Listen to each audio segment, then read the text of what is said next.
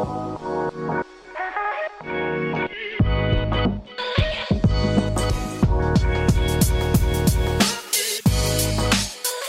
everyone, Sean here, bringing you a special throwback this week. If you're anything like me, you have spent a big chunk of your Q4 inside of the annual planning process for next year, getting your team ready for 2020, getting your go to market ready for 2020.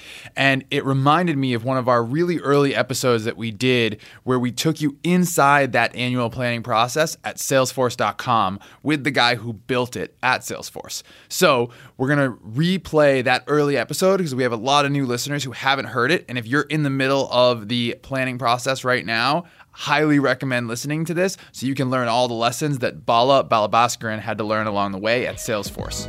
Hope you enjoy. Hey everyone, welcome back for another episode of Operations, the show where we look under the hood of companies in hypergrowth. My name is Sean Lane.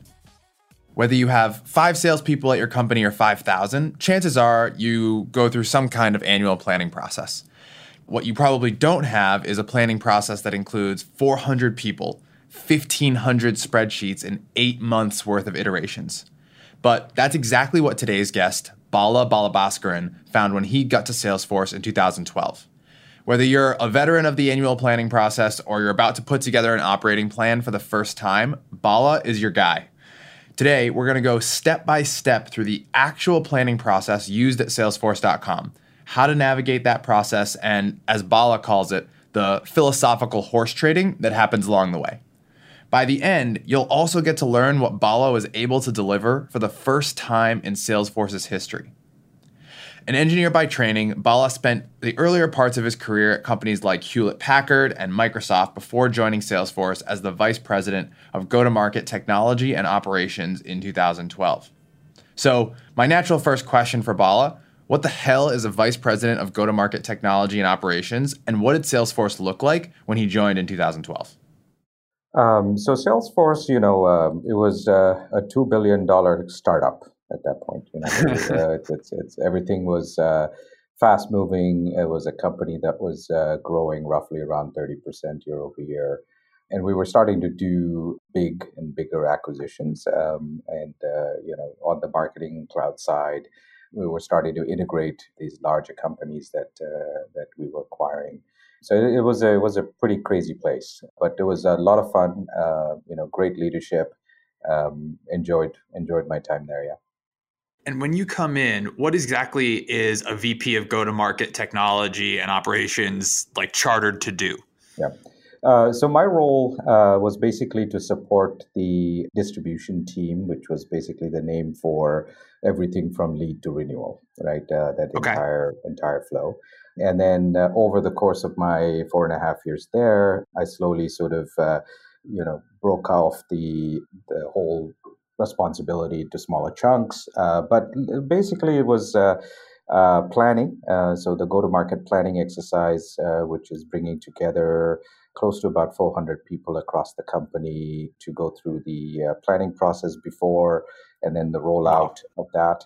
And then uh, we were also responsible for the business process, which is you know Salesforce's own instance of uh, Salesforce and how we used it internally. So everything from forecasting to all of the validation rules to workflows that we built uh, and any new features or uh, tools that we deployed for the uh, sales teams as well as sales leadership. So my pro- uh, my team was responsible for uh, sort of the business analysis and and really kind of creating the design for what the business process uh, should look like, and then working with IT to actually uh, implementing that.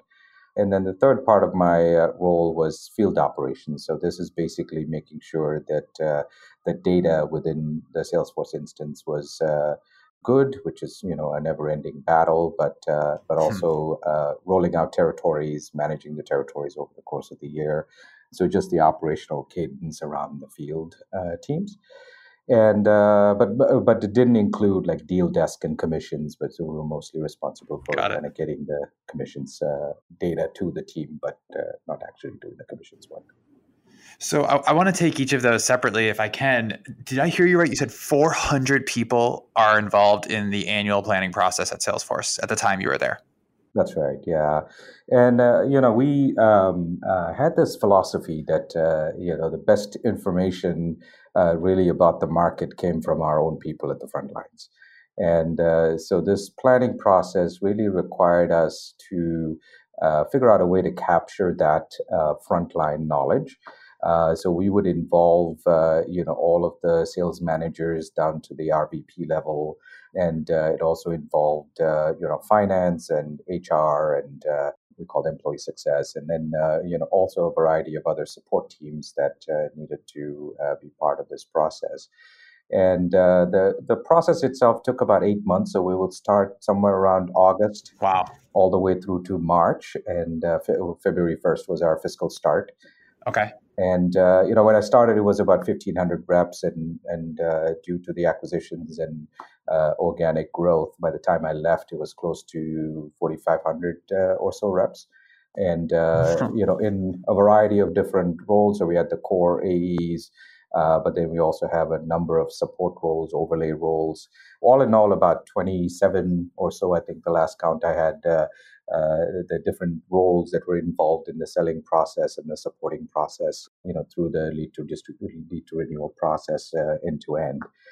And uh, so it involved working with the managers for all of those different teams and, and really figuring out, uh, you know, how to get them involved into the into the planning process. So I can walk through kind of the, the yeah. major stages if that would be helpful. Yeah.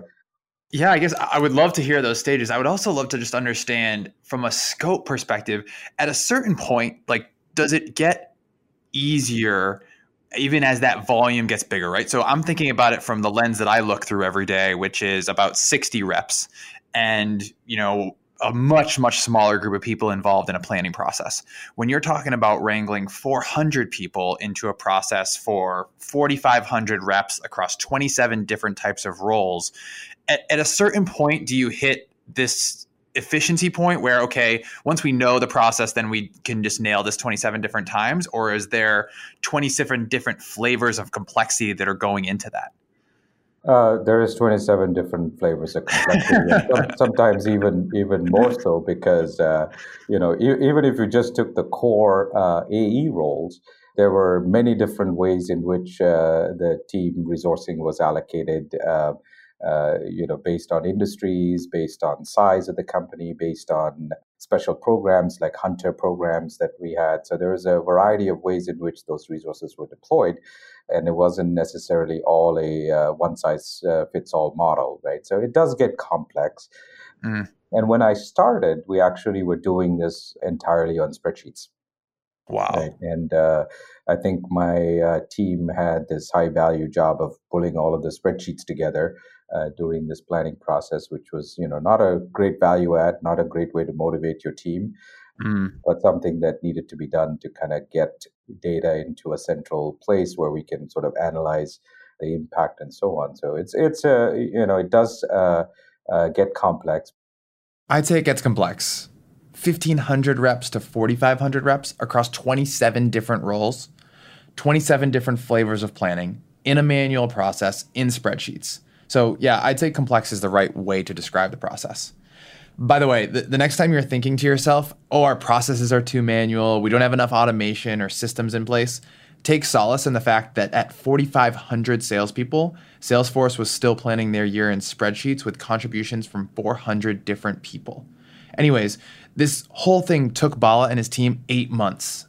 Eight months, that's two thirds of the year spent on this process. So here's what we're gonna do it, it's a, a huge process, so we've gotta break this thing down. If you aren't satisfied with the way your planning process went last year, or you're already starting to look ahead to 2020, we're gonna break this thing down to the six steps you need to follow to build an operating plan like Salesforce.com. All right, ready to go? Step one analyze and refresh your data. So, from a stages standpoint, right, we would start in August uh, looking at the data and, and okay. uh, data internally within our Salesforce instance. You know, we had millions of uh, account information in our Salesforce instance. Uh, so we'll pull all that, look at all the data. We would analyze it for um, you know your to, uh, total addressable market and what that looks like, what our what our market share look like in different regions, all the way down to even states and uh, cities. And then um, largely there was an exercise to update or refresh the data. Okay. And uh, we were, we had close to um, 13 different data sources that we bought data from worldwide.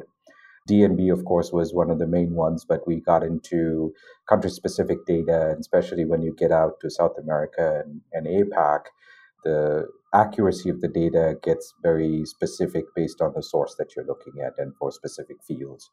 So we really had to narrow it down to about 13 or 14 fields that were used in carving uh, in how we built out our territories and uh, focusing in on the data quality of those from a variety of different sources. So that uh, that took us about uh, you know two to three months just to get that process going. We had built um, an automation that uh, kind of created a survivorship rule set that uh, would figure out what's the you know best data source and what's the right place to pick a particular field from. Mm-hmm. So like is that kind of like a like a waterfall type situation where you're picking it, it the is. best thing you can find? Got it. That's right. That's right. And uh, you know, part of that data source was also uh, incorporating our own uh, SDR notes, right? Because they they're on the street talking to a lot of customers. They they tended to have the most accurate data, actually, uh, believe it or not, compared mm. to uh, third party data sources. Uh, so we had to figure out a way to you know bring that into the process. And so you know it took took us about two to three months, kind of getting all of that done. Once it's all done, then we would do the TAM analysis. And because our segmentation uh, in some businesses were driven by the employee size there was a natural disruption that was caused by uh, just uh, companies growing, right? So they would go from yeah. a SMB segment to a mid market segment to a to a corporate segment and so on. So that analysis was important uh, for us to do, so we understood, you know, how the customers were progressing into various segments and uh, what's the best uh, sort of program to support them with, and and that's uh, that's part of the analysis that we did. And did you only refresh companies like that on that annual exercise, or were you doing that more frequently throughout the year? The pain was so much that we only did it once. without, and I think it's it's it's also this annual process of refreshing data, and yeah. because we bought data from a number of sources, uh, just the process of kind of pulling all of that together to do a refresh, uh, we only did that annually.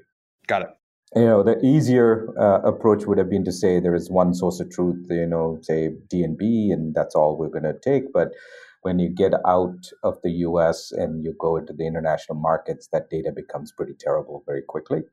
Mm-hmm. and uh, so then we were planning with uh, you know in that, it'd be easier for us as a ops team but it'd be uh, the resulting plans would not necessarily reflect reality. So so we had to sort of take on that burden this is going to be one of those steps that's hard for people outside of ops to appreciate, but setting up the infrastructure and hierarchy of those different data sources is no joke. And Bala's spot on. It would be much easier to just use one source of truth, stick to that, and ignore everything else. Analyzing, refreshing your data, it's not sexy, but it lays the foundation for a successful planning process. Okay, step one is in the books. On to step two capacity planning. And uh, so once we finished with that process, then uh, came the capacity modeling exercise. So this is really taking an ROI lens to the investment that we're making in sales and distribution, and uh, work very closely with finance during this process. You know, you get your revenue targets for next year, and again, the targets were a range, right? Because we would be doing this in Q4 and the business wouldn't have closed yet, so we wouldn't know where we would exactly land. And uh, so there's uh, variability in the numbers, and was, as we got closer and closer to the uh, end of the fiscal, we'll get better numbers. But uh, we needed to be very in tune with uh, finance to make sure that we were keeping an eye on that. Bala told me that part of keeping in tune with finance meant that targets for the following year were constantly fluctuating based on the team's performance in the last quarter of the year. So if you blow out your number in Q4, guess what? Your number for the following year is probably going up. Or as Bala told me, no good deed goes unpunished. The output of this step in the process, most importantly though, is how many people go where. Once you've got that capacity nailed, it's time to get a little bit more specific. Step three segmentation. And then, uh, so the effort sort of breaks off into two different angles. And one is uh, really uh, looking at our high level segmentation. So, this is all of the different business units uh, enterprise, corporate, you know, a small medium business uh, verticals. Uh, so we'll start to look at what those high level segmentation would look like for us. This is also where we did a lot of analysis around international expansion, for instance, right? So, got it. You really have to kind of think about investment in sales not in a single fiscal year but a multi-year horizon right? Because uh, when you're investing in an area that you're growing you probably won't see results for a couple of years. Mm. so th- those kind of uh, you know that's it's sort of a balancing act right? Where do, where do we invest? If we invest what's our return horizon look like? And the, and the feeling really is is that of a of a VC investing in a startup right and you would really yeah. look at uh, look at the business and say, okay, if I put in this much dollars, what do I expect in in two years, and and so on. Um, and that's really interesting because you, I mean, you said that even though, you know, the company had been around for, you know, 13, 14 years at that point, by the time you got there, it still had that startup mentality. When you're going through that segmentation exercise, has Salesforce at that point if they nailed their segments, okay, these are our segments, we know this is how they're going to work, or are some of those things still in flux? And are did any of those things change at that point? A lot of things are in flux. Um, mm. So that the part of being a startup is you're constantly re- reevaluating everything. Right? Sure. And uh, and so there was a mix of uh, what you will see in the data with uh, philosophical debates at the leadership level, right? Um, you know, should we be expanding internationally? And some people will feel very strongly that you should do that. Others would say, no, double down on this vertical that's producing more uh, more returns for us. So again, it's a you know I I I always looked at that as like philosophical horse trading, uh, where people would go back and forth and and finally kind of you know take a Marc or a Keith Block to come in and settle things down. But at the end of it, we we got some numbers, right? philosophical horse trading has a nice ring to it, doesn't it? I really like the way Bala compares investing in a sales segment to a VC investing in a startup. You're placing multi year bets on a segment, a business unit, an experiment. Now, not everyone is going to have a couple years like Salesforce to see if an experiment bears out, but the same principles apply. It's a balancing act. What are your goals? What's the timeline? When are you going to see results? So, okay, we've got our segments. Up next, step four workforce and territory planning. At Salesforce, Bala told me that they set up the career ladder for sales folks in such a way that when reps got promoted, they got promoted into different segments. So interviews are taking place in the midst of all of this planning to determine how many and which reps would be in each specific role, and also which territory they would be in. So once you have that workforce in place, you move on to step five quota planning. Using the capacity modeling we talked about earlier, Bala said that they would consider things like ramp, which territory you're in, which role you're going to be in to determine the quotas across the sales team. Now, one thing Bala and I didn't go deep into was the world of comp planning, but that is a crucial part of this process, and I'm going to save that for a different episode. After step five of quota planning, we got to the part that I really wanted to dig into. Step six the rollout and the aftershocks the process for taking months of work and putting it out there into the world, the communication involved in that, and how that process evolved over the course of Bala's time at Salesforce. The idea was that uh, you know first of uh, the fiscal year uh, in February, we would uh, we would take uh, a couple of weekends to roll out all these changes into into Salesforce. And uh, it, uh, believe it or not, it actually took us a lot longer than that. Um, it used right. to be about 60 days after the start of the fiscal that we would have uh, all the roles with their territories and so on. And that was because we were essentially data loading spreadsheets, right? Wow. And uh, we would uh, we would run into errors and you know assumptions that were made during carving, you know, and and and the carving spreadsheets were a point in time snapshot of the data and uh, right reality, things have probably changed at that point. Exactly you know uh, one great example is uh, you know we would build out these hunter territories which were supposed to be all prospects. And then by the time we got to q4 and we rolled this out you know 30% of them would have become uh, customers right? they were not truly hunter territories anymore right? Uh, so that was kind of stuff right? So we, we had to deal with all those while we're rolling stuff out. And there's a lot of reconciling of differences right yeah, that's what I was going to say. So it's one thing, right, to have everything in a spreadsheet, right? It looks great in a spreadsheet when you're looking at it in a vacuum. And then when you start to hit that real world component or you're starting to roll this thing out and put it in front of the teams that are going to have to live within it every single day first of all i'm curious what does it look like at a scale of 4500 reps the communication around rolling this out and then inevitably when you get the feedback and the questions and the hand raising after the fact how do you deal with that Right, right. Um, so we had a process once uh, the planning stuff was locked down. We had a process of communicating what we called quota letters. And so okay. the quota letters would basically describe uh, the territory that was carved, uh, some of the metrics associated with that territory, and what the quota looks like, right, uh, for that particular territory. So it wasn't it wasn't necessarily the comp plan; it was basically the structure of the territory that would go out. And uh, we would uh, provide those to managers and the managers would then have discussion with their with their people. So we needed to have a way of disseminating all of this before we put in some automation. All of this was done using spreadsheets. And so a manager would get a spreadsheet that explained how the territories were carved what are the metrics that were used for carving and balancing those territories uh, so they'll be able to sort of explain the philosophy behind the territory that someone got right and uh, of course, you know, 50% of the people were happy with it, 50% were not. um, so, but, but that's, that's kind of the, the dissemination of information. But uh, the, the challenge that uh, we dealt with there was, you know, as, as the territories got smaller and smaller and smaller because we were growing at about 30% uh, year over year, which mm. meant that everybody's territories, you know, we had to take 30% of the accounts out of everybody's territories to create new territories. And uh, so that was sort of a process that we gave the managers control over, uh, the frontline managers control over which accounts to sort of release. And they did this based on not wanting to disrupt the customer relationship, right? So if they mm. felt like the AE had a strong relationship with the customer, that they would want to make sure that that continuity was there and and uh, and so on. So, uh, you know, we'll, as part of the data exercise up front, we would get get this uh, list of accounts that uh, we can pull out of territories and kind of create new territories from.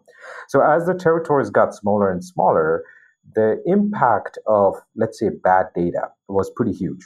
Yeah. Right. So you could you could end up pulling out uh, an account of a sizable potential out of somebody's territory, and that could totally destroy their their uh, money making. Their year. Yeah. yeah. Exactly.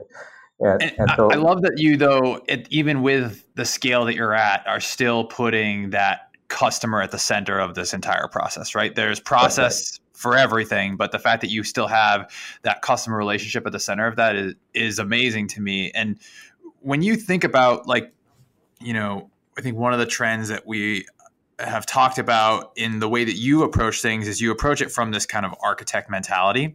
And I think one of the things that can be really difficult for folks that are inside of these companies that are in hypergrowth are one of the things that can be difficult is balancing solving for the problem that's in front of you right now and planning for the problems that are going to exist tomorrow. Right. How do you think about that? And I think the the planning for 30%, you know, smaller territories is a great example of that. Like how do you balance that all while going through that that rapid growth? I mean, I think, you know, one of the philosophies that everybody at the top leadership, you know, kind of subscribe to, as you said, is that the customer experience has to be the center of what we did. Mm. And uh, that's not just from the interaction that the customer facing roles had with the customer, but also what we did from a process perspective to not disrupt that, right? For a growing company like Salesforce was at that point, if you just kept, kept changing you know reps around every year you're not going to build continued relationships and especially that was bad for mid-market and enterprise accounts where you needed mm. that 18 month runway to close a deal right or 12 to 18 mm. month runway to close a deal so you can't yank people out and put other people in and and so from a process perspective it would have been easier for us to optimize for the uh, operations process but we always kind of looked at uh, two things prior to doing that. One is the customer experience, and the other thing is uh, really the sales uh, sales team flexibility. Right. Yeah. Um, the way that uh, you know we strongly believe that the flexibility that we give our frontline managers in terms of how they manage their business was a competitive advantage compared to other companies. And uh, because interesting, can you give that, me an example? Um, an example would be, you know, uh, uh, being sensitive to what's going on in a particular region in terms of business, in terms of competition, in terms of mm. partners that are available. So the managers really needed uh, also flexibility on how they allocated the resources, right? That, uh, uh, you know, if you had people that were performing well, people that were not performing well, uh, how do you make sure your deals are still progressing without, uh, you know, while dealing with the challenges of managing a team, right? And uh, you know, we could have been from a from a sales operations perspective rigid and said, no, you don't get any flexibility. This is the territory allocated to this person, and that's the only thing that uh, you know they can work on. Or you give the managers the flexibility to kind of deal with day to day stuff that happens right uh, in the course of running your business. Let's face it, everything looks good on paper.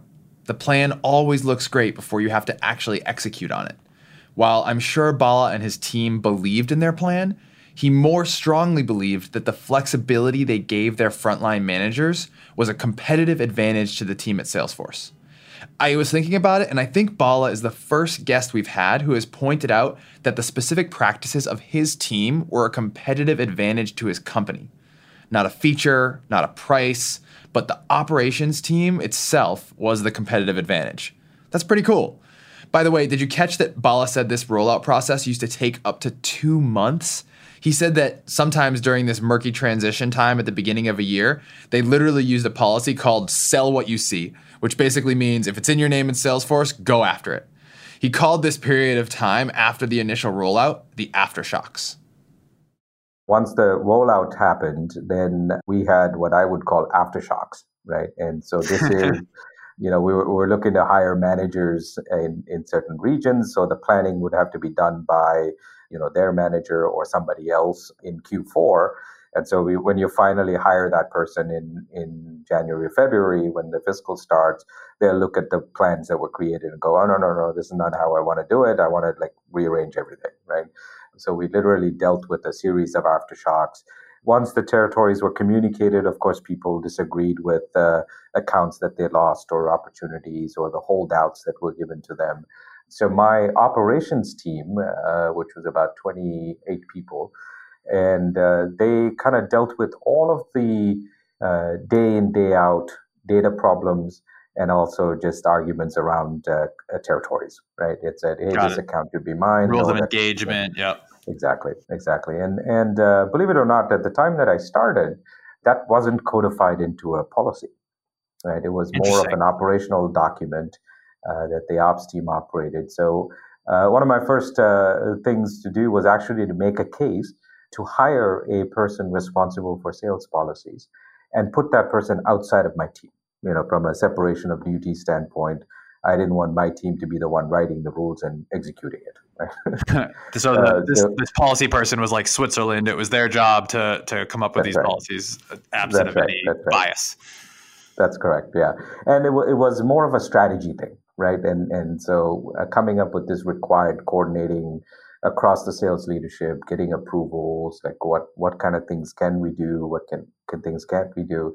For instance, you know, a simple thing around splits. How do you handle splits on an international deal, right? Hmm. Or how do you handle um, mergers and acquisitions throughout the year, right? Do you um, what this meant was if a company was acquired by another one, do you take it out of one person's territory and put it to where the where the person the, the acquiring company was or do you let it sit like that until we go through next year right and and we decide to take the changes next year so these were all policy decisions that had to be made and those were all written down and even to the point where changes in employee count uh, that would cross a segment line for instance when do you take that change do you take that change right. middle of the year, or do you wait for next year to kind of affect that change?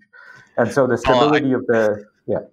I was just going to say, I, I, can't tell you how good it makes me feel to know that Salesforce at 1500 reps didn't have this stuff figured out. For those right. of us that are like in the trenches every single day figuring these things out, right. you know, it, it, it, makes you feel good that the, the companies that you aspire to be like also fa- face the exact same problems. Exactly, exactly. And you know, you'll be surprised uh, all the bad data issues, or you know, how to handle how to handle bad data. Like what is defined mm-hmm. as a duplicate, right? Even to that level, uh, those things had to be codified into into policies. And uh, then what happens is that once you codify something into policy, that becomes sort of the standard operating model. You're no longer running your business on exceptions right? Mm. And, and Salesforce was very famous for this in the sense that we had a ticketing process and anybody could submit a ticket to have something looked at. And my team, for 4,500 reps throughout the year, we process about 23,000 tickets. Wow. About that. And this would be data issues. This would be, uh, hey, here's a subsidiary that should be linked to my uh, a company that I own in my territory, but it's not linked you know, kind of uh, those kinds of requests. And this was all international stuff. Was really hard to really catch that up front.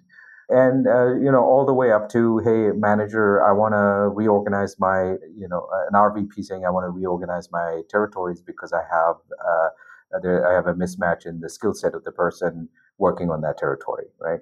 So, so all all of those kinds of issues, uh, we would we would process them as tickets, but what made life easier is when you have those codified as policies, yeah. we could actually turn away 30% of those tickets because they were not according to policy.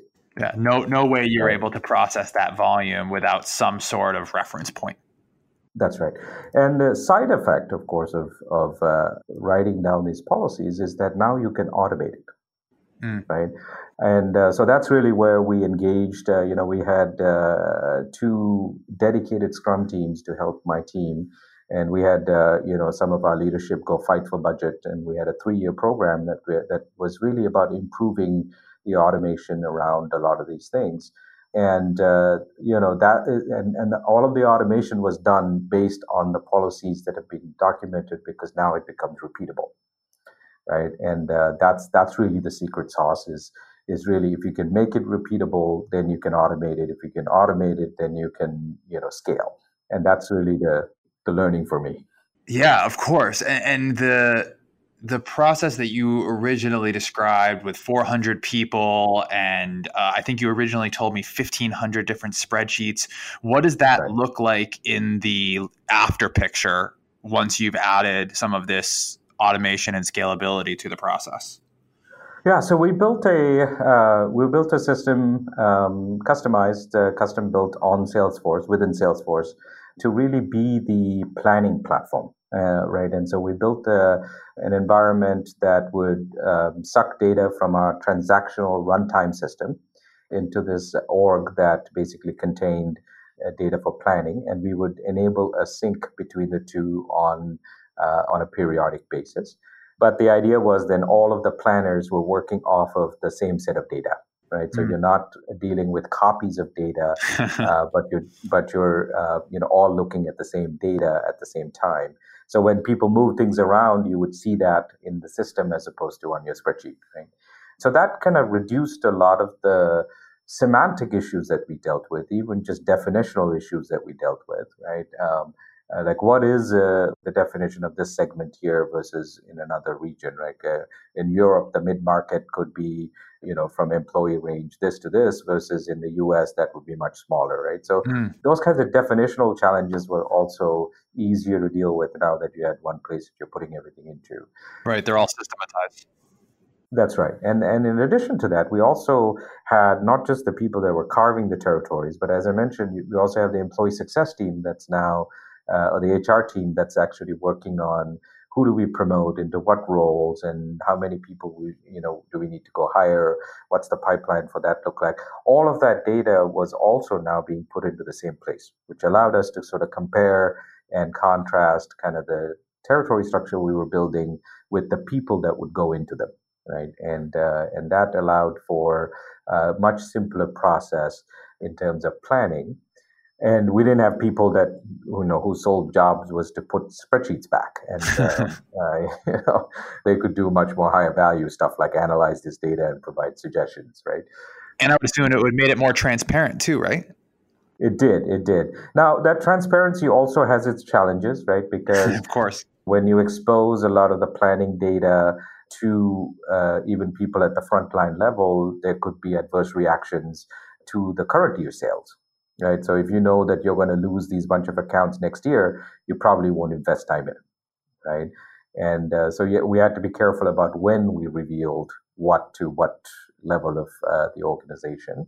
And uh, the best part, of course, at the end of this is that uh, we could just sync the data from this planned environment into our uh, live production system, right? And and so that process of pushing the data out no longer involved running data loader on a on like 15, 20 machines at the same time. Uh, to now more of an integrated process where the, the data would naturally flow from this central environment into the production environment. Bala's secret sauce if you can make it repeatable, then you can automate it. If you can automate it, then you can scale. By the way, for the record, in Bala's final planning cycle at Salesforce, after three years of tweaks and improvements to the planning process and to creating this centralized system, for the first time in company history, territories were delivered to all of the reps before their annual kickoff. Not two months later, no more aftershocks. Before we go, at the end of each show, we're going to ask each guest the same lightning round of questions. Ready? Here we go. Best book you've read in the last six months?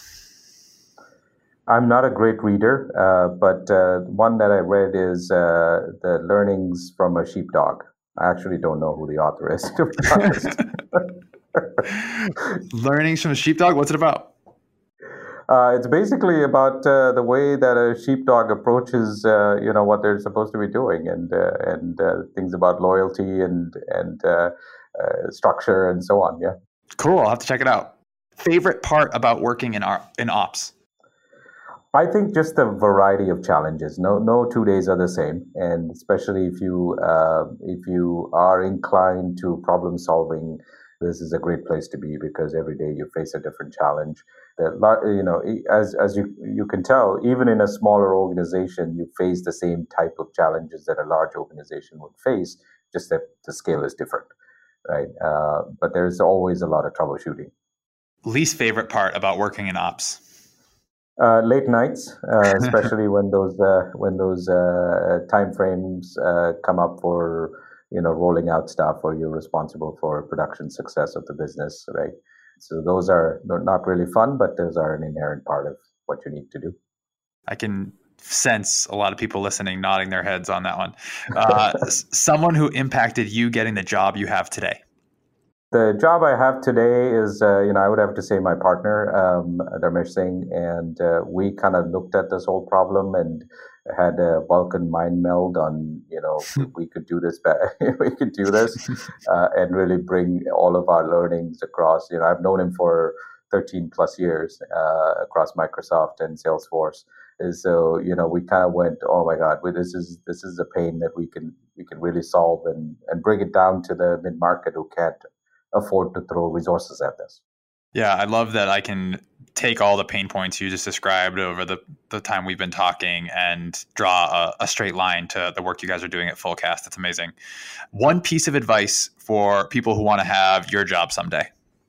I think you know uh, you kind of alluded to it. I, I believe that uh, you you have to think about the long term, right? Whenever, uh, but you also have to balance that with uh, solving them something for the short term everything uh, that you pick up is not as easy as it seems right away right and so just kind of building that mentality of you know how do we how do we think about this in the long term how do we think about it for scale uh, especially in ops i think that's the most important thing i had a, a boss of mine who used to say that uh, you know solve the process first before you solve the problem for me that's just the thinking that from an ops perspective uh, like you know, you take a job like uh, you're responsible for deduping and cleaning up data. Well, you could be doing that forever, hmm. uh, unless you figure out how to how to turn off the faucet that's throwing in the bad data, right? So you know, always think about think about it from that standpoint. I think the uh, scale, long term. If you ask those questions, then I think it'll reveal a, a whole new, interesting side to ops that you'll find very exciting.